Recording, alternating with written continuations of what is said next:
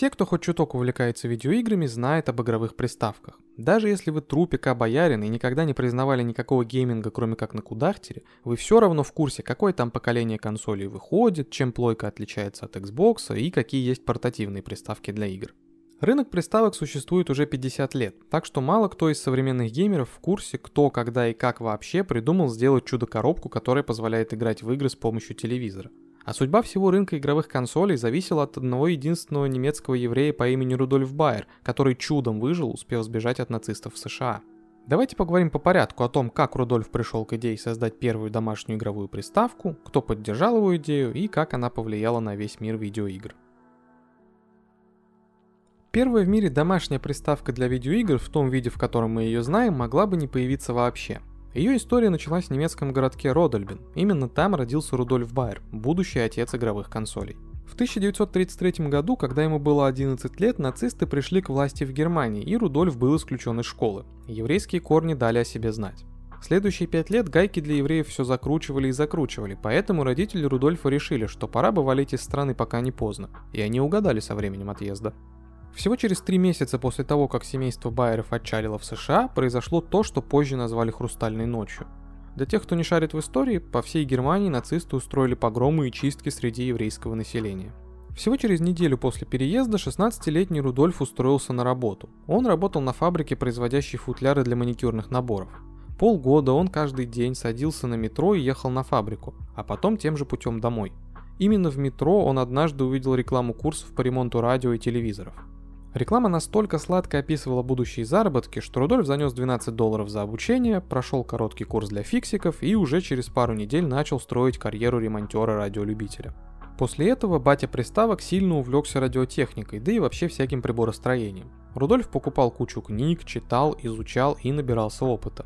В 1943 его призвали в армию, а после войны он окончил универ и апнул свой уровень с рядового фиксика, чинящего бабулям радиоприемники, до инженера. К 1966 году, проработав в разных крупных компаниях, Байер придумал концепцию той самой игровой приставки. Все, что у него было на тот момент, листок бумаги с описанием идеи. С этим листком Рудольф стал ходить от одного производителя электроники к другому и искать спонсора, который поверит в проект. Денег ему согласился дать владелец компании Sanders Associates, целых 2500 долларов на реализацию гениальной идеи. По тем временам неплохие деньги, кстати. Байер позвал двух знакомых инженеров себе в помощь и работал с ними над проектом целых два года. В итоге на свет появилось нечто под названием Brown Box. Здоровая коричневая коробка из дерева была, конечно, революцией в мире развлечений, но ни одна крупная компания, способная поставить производство на поток, не заценила инновацию. Во-первых, каждая коробка стоила довольно больших денег. А во-вторых, в те годы никто толком не понимал, насколько вообще адекватно продавать приставки для домашнего пользования. Будут ли они кому-то нужны? Большие боссы сомневались, поэтому Brown Box осталась любительским проектом Байера. Хоть прорывного стартапа сходу не получилось, Байер со своими подельниками не переставал работать над приставкой, а заодно искал того, кто согласится выпускать его творение. К 1971 году такая компания нашлась. Руководство Magnavox согласилось запустить приставку в тираж. Будущей революции от мира развлечений дали название Magnavox Odyssey. Что вообще представляла из себя Magnavox Odyssey? Отчасти можно назвать ее похожей на современные приставки, но на самом деле она была очень далека от них в техническом плане. 40 транзисторов и 40 диодов. Революция в мире игрушек на тот момент, но смешно по нынешним меркам. Ну ладно, транзисторы и диоды это понятно только всяким радиолюбителям и тем, кто хорошо учил физику в школе. А что насчет тех, кто играл на этой приставке? Чем они могли насладиться, купив Magnavox Odyssey за довольно большие деньги? Уточним, что на тот момент стоимость этой шайтан коробки была 99 долларов 95 центов. Ну, сотку зеленых, короче. Если перевести на нынешние цены, то получится примерно столько же, сколько сейчас стоит последнее поколение консолей. Возможностей для такой приличной стоимости у Magnavox Odyssey было всего на 3 пикселя. Ну, то есть буквально. Приставка умела отображать на экране максимум 3 точки, и в некоторых играх полоску посередине экрана. Точки могли двигаться, вот и весь геймплей. При этом для приставки разработали аж 12 игр, а в последующие годы еще больше. Что же авторы умудрялись уместить в три точки? На самом деле тут надо кинуть им респект за сообразительность и красивое преодоление технических слабостей системы. Игры были довольно однообразны по сути. Ну, еще бы, попробуйте придумать разнообразный геймплей и уж тем более сюжет, имея в своем распоряжении 3 пикселя. Но при этом довольно разными за счет, скажем так, периферии. Для Magnavox Odyssey было создано много дополнительных приколюх, которые позволяли убедить детей, что бегающие по экрану огоньки это не шляпа какая-то, а вообще крутая тема. Самым главным инструментом убеждения были полупрозрачные накладки на экран. Они симулировали игровое поле и давали хоть какой-то эффект погружения. Ну, то есть накидываешь накладку для тенниса, и вот три пикселя превращаются в теннисистов и мячик. Накидываешь баскетбольную площадку, и теперь твои пиксели мутят слэмданки. Накидываешь хоккейную коробку и... ну вы поняли. Управлять пикселями нужно было с помощью двух убогих по нынешним меркам контроллеров. Это были две коробочки с крутилками по бокам и одной единственной кнопкой Reset сверху. Крутилками ты мог двигать свой пиксель вверх-вниз и влево-вправо, а кнопка нужна была для того, чтобы обновлять положение своего пикселя на экране в некоторых играх. Иногда можно было выйти за край экрана и потеряться в экзистенциальной пустоте аналогового пространства. Чтобы не поехать кукухой и продолжить играть, жмешь кнопку и твой пиксель снова виден на экране. Был, правда, контроллер и покруче. Световое ружье. Типа как пистолет, из которого мы валили уток на Денде, только ружье. Здоровый такой дробовик. Уток пострелять было нельзя, но вот представить, что ты в тире, вполне. Отдельный прикол был в том, что Magnavox Odyssey еще в прошлом веке продавалась по лучшим заветам и традициям Apple. Хочешь зарядку? С тебя 99 долларов. Ну или можешь купить новый iPhone на замену разряженного. Тут было примерно то же самое, только в меньшем масштабе. Приставка работала от батареек, и по умолчанию в комплекте не было блока питания и кабеля для работы от розетки. Если не хочешь постоянно бегать в магазин за батарейками, сбегай один раз за блоком питания и играй сколько влезет. Ну и финальный штрих, о котором вы в принципе и так могли догадаться. Звука в играх на Magnavox Odyssey не было, как не было и цветных игр. Звук воспроизводить оказалось слишком сложно технически. Точнее можно, но тогда приставка стоила бы еще дороже, а это уже перебор. А вот от цветной картинки отказались, потому что цветные телевизоры были далеко не у всех. Продавать это чудо техники стали в сентябре 1972 года. Тогда еще не был придуман термин видеоигра, а также всякие игровые консоли и подобные названия. Поэтому в рекламе Magnavox Odyssey представляли как новую электронную игру будущего. Сказать, что приставку раскупали как горячие пирожки нельзя, но и провалом она точно не была. Так как продукт был новым, руководство компании Magnavox внимательно следило, как идут продажи и старалось исследовать рынок. В итоге главными помехами для роста продаж стала цена и то, что приставку продавали только в официальных дилерских центрах Magnavox. Многие люди думали, что приставка будет работать только с телевизорами от Magnavox, и поэтому не покупали ее. До конца 73-го Magnavox Odyssey продавалась только в США. Производство вообще регулярно хотели закрыть, но потом смотрели в отчеты и решали, что ладно, вроде какие-то деньги приносит, пусть будет. И только спустя полтора года после запуска в продажу приставку решили попробовать продать за рубежом.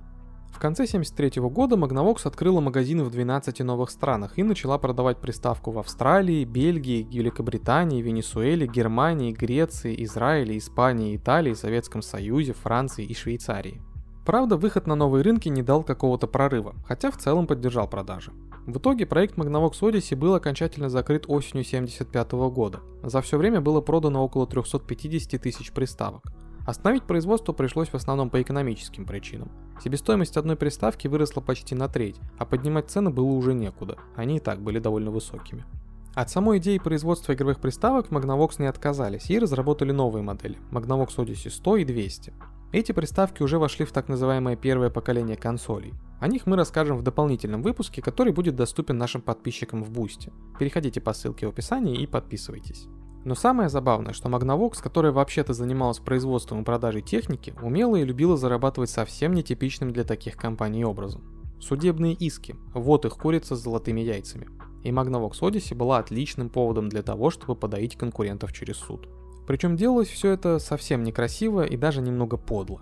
В 1972 году Нолан Бушнелл, главный инженер Nothing Associates, увидел в магазине приставку Magnavox Odyssey и игры к ней. Все это вдохновило его на создание компании Atari и разработку собственных приставок и видеоигр. Особенно Бушнеллу понравилась игра Table Tennis для Magnavox Odyssey, поэтому Atari сделала свой теннис, тот самый знаменитый Pong. Игра стала культовой и вслед за отличными продажами Atari стали расти и продажи Magnavox Odyssey, на которой тоже был теннис. И нет бы руководству Magnavox порадоваться неожиданной халявной рекламе своей приставки. Нет бы пойти и замутить партнерство с Atari, развивать индустрию вместе и вот это вот все. Вместо этого в 1974 году Magnavox подает в суд на Atari и нескольких других конкурентов по рынку приставок и видеоигр. Главной претензией было то, что все компании из расстрельного списка, по мнению Magnavox, нарушили патент на производство видеоигр, воспроизводимых на экране телевизора. Правда, под раздачу попали и компании, занимавшиеся аркадными автоматами, но, видимо, и до них нашли как докопаться.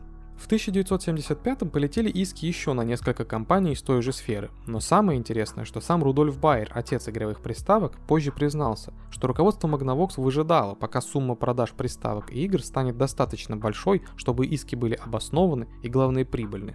К середине 70-х рынок видеоигр стал достаточно денежным, чтобы затраты на суды могли окупиться победой, так что иски и разбирательства активно пушились компанией Magnavox. Корень конфликта лежал в паре патентов. Один из них, принадлежавший Байеру, описывал, как Odyssey отображает на экране контролируемые игроком объекты или точки, и описывал ряд игр, в которые можно было играть на приставке. Второй принадлежал другому человеку из Magnavox и описывал, как Odyssey использовала логическую систему для обработки столкновения двух точек друг с другом, и в качестве примера была приведена игра в пинг-понг. В начале 1977 года суд выдал свой вердикт. Судья признал, что патент Байера на Odyssey является патентом-первопроходцем в области видеоигр – признал видеоигры ответчиков нарушающими закон и создал прецедент, согласно которому любая видеоигра, в которой управляемый системой визуальный элемент отскакивал от управляемого игроком элемента, нарушает патент, принадлежащий Magnavox. Чтобы было понятнее, представьте, что сейчас кто-то внезапно скажет, что любая игра, где персонаж может стрелять из огнестрельного оружия, нарушает патент какого-то старого деда, который 50 лет назад впервые придумал сделать шутер из говна и палок. Вот примерно такое по уровню бредовости решение и принял суд. Но ему виднее.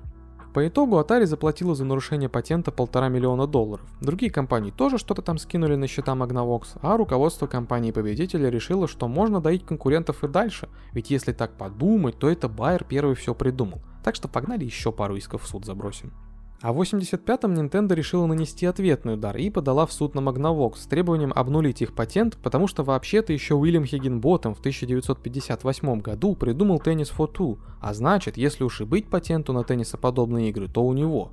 Но суд сказал, что Хиггинботтем свой теннис вообще на осциллографе запускал, а у нас тут речь про приставки. Так что контратака не удалась. Все эти разборки закончились лишь в 90-х. По итогам судов Magnavox нафармила около 100 миллионов долларов. Неплохой результат, особенно если учесть, что на продаже приставок до этого компания заработала около 35 миллионов суммарно. Выходит, что судиться оказалось выгоднее, чем, собственно, продавать приставки и игры для них. На этом история первой в мире игровой приставки заканчивается. Байеру видеоигры и все, что с ними связано, надоели еще в конце 70-х, так что в этой сфере он больше ничем не отличился. Ну а индустрия домашних приставок, позволяющих играть в видеоигры на обычном телевизоре, была создана именно благодаря его изобретению. После Magnavox Odyssey множество других компаний стали разрабатывать свои приставки и игры. Atari, Nintendo, затем Sony и многие другие. Все они подхватили революционную идею Байера и стали делать гейминг более доступным и интересным. В комментариях делитесь, какие приставки были у вас, во что любили играть и как вообще познакомились с видеоиграми. Спасибо за прослушивание. Не забудьте поделиться этим выпуском с друзьями, если он вам понравился, и поставить лайк. Если вы слушаете нас на Apple подкастах или CastBox, то поставьте нам хорошую оценку и оставьте отзыв. Это очень поможет подкасту в развитии и просто сделает нам приятно.